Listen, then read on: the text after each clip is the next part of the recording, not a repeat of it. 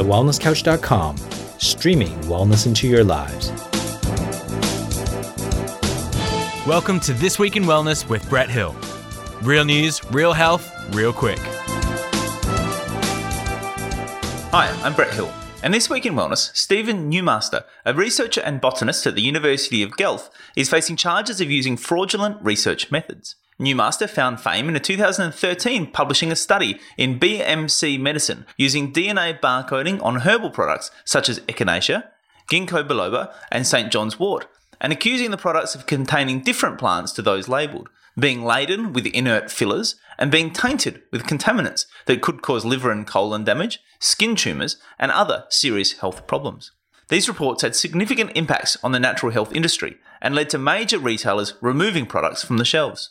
Promoting his work in outlets such as the New York Times and CBC, Newmaster was quoted as saying the findings pissed me off, and going on to say that I go in to buy a product that I believe in, that I care about, and I pay a lot of money for, and it's not even in the bottle. Are you kidding me? Newmaster went on to make millions of dollars certifying natural remedies as authentic and founded the Natural Health Products Research Alliance, which raised millions of dollars from herbal suppliers. In 2021, researchers from the University of Guelph, the University of Toronto, the University of British Columbia, and Stanford University created a 43 page allegation letter suggesting that the content of that original paper was missing, fraudulent, or plagiarized, and that Newmaster recurrently failed to disclose competing financial interests in his papers. The website Science went on to claim that problems in Newmaster's work go well beyond the three papers.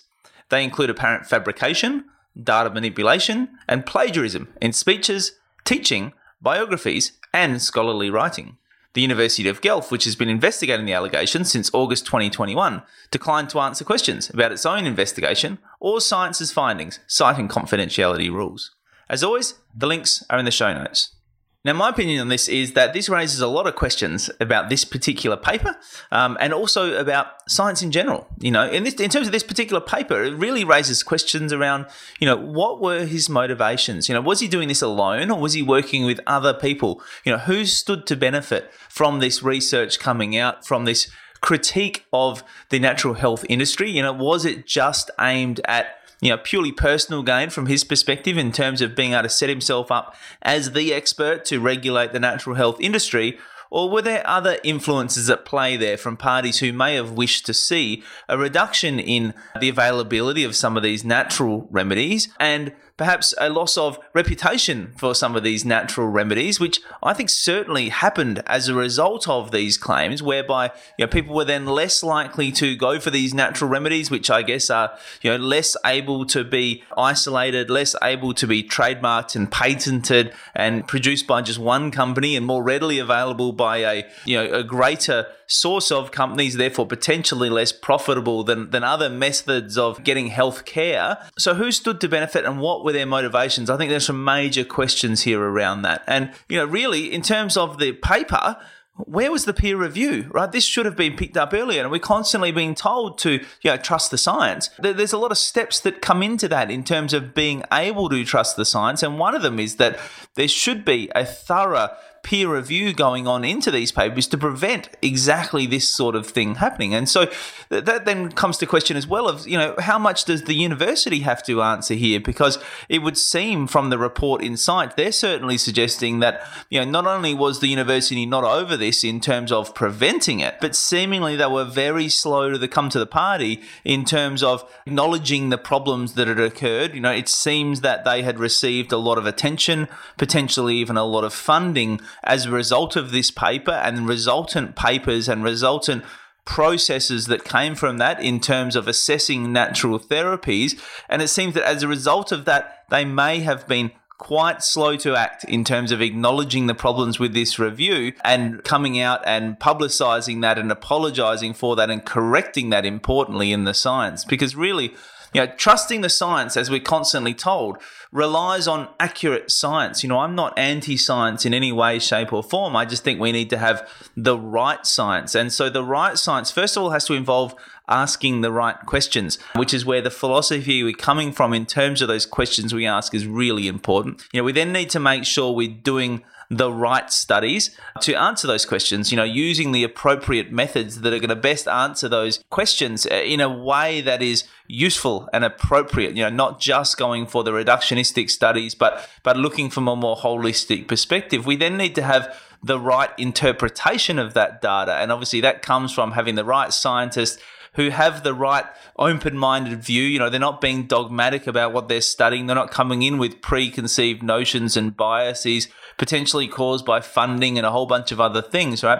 We then need to have the right submission of those studies. In particular, uh, we need to have a compulsion to publish those studies so that we're not just selecting the ones that happen to fit our bias, selecting the ones that happen to fit the bias of those who are funding us, and allowing other considerations to come in other than just the science in terms of what is being submitted for review. We then need to have the right peer review, right? We need to make sure that the right people are analysing these papers in the right way, thoroughly enough, as, as didn't appear to be the case in this case to make sure that we're picking up on any potentially fraudulent acts, but also just errors as well. You know, it may be sometimes that it's been done deliberately, but there may be many other times where it's not been done deliberately either.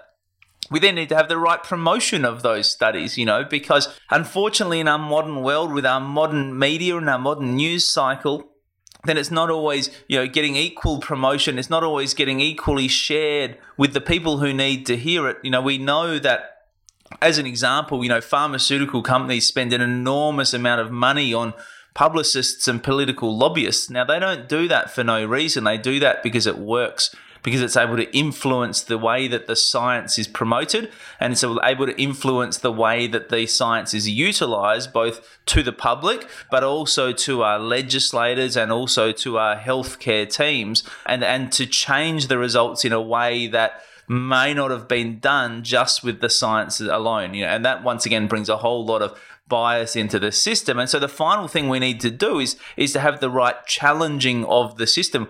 We have to be allowed to ask the questions. We have to be allowed to get access to the data, to pull apart the data, to ask the right questions, to challenge it, to make sure that we are satisfied that it is actually telling us what they're saying it is telling us, to make sure that it's quality research, that it's the right research in the right way at the right time, that it's reproducible, and that it's not just a lab effect, but it's actually a real world effect. So, you know, we in, we want to be able to trust the science. It's important that we can trust the science. It is what allows us to progress forward, but it needs to be done in the right way.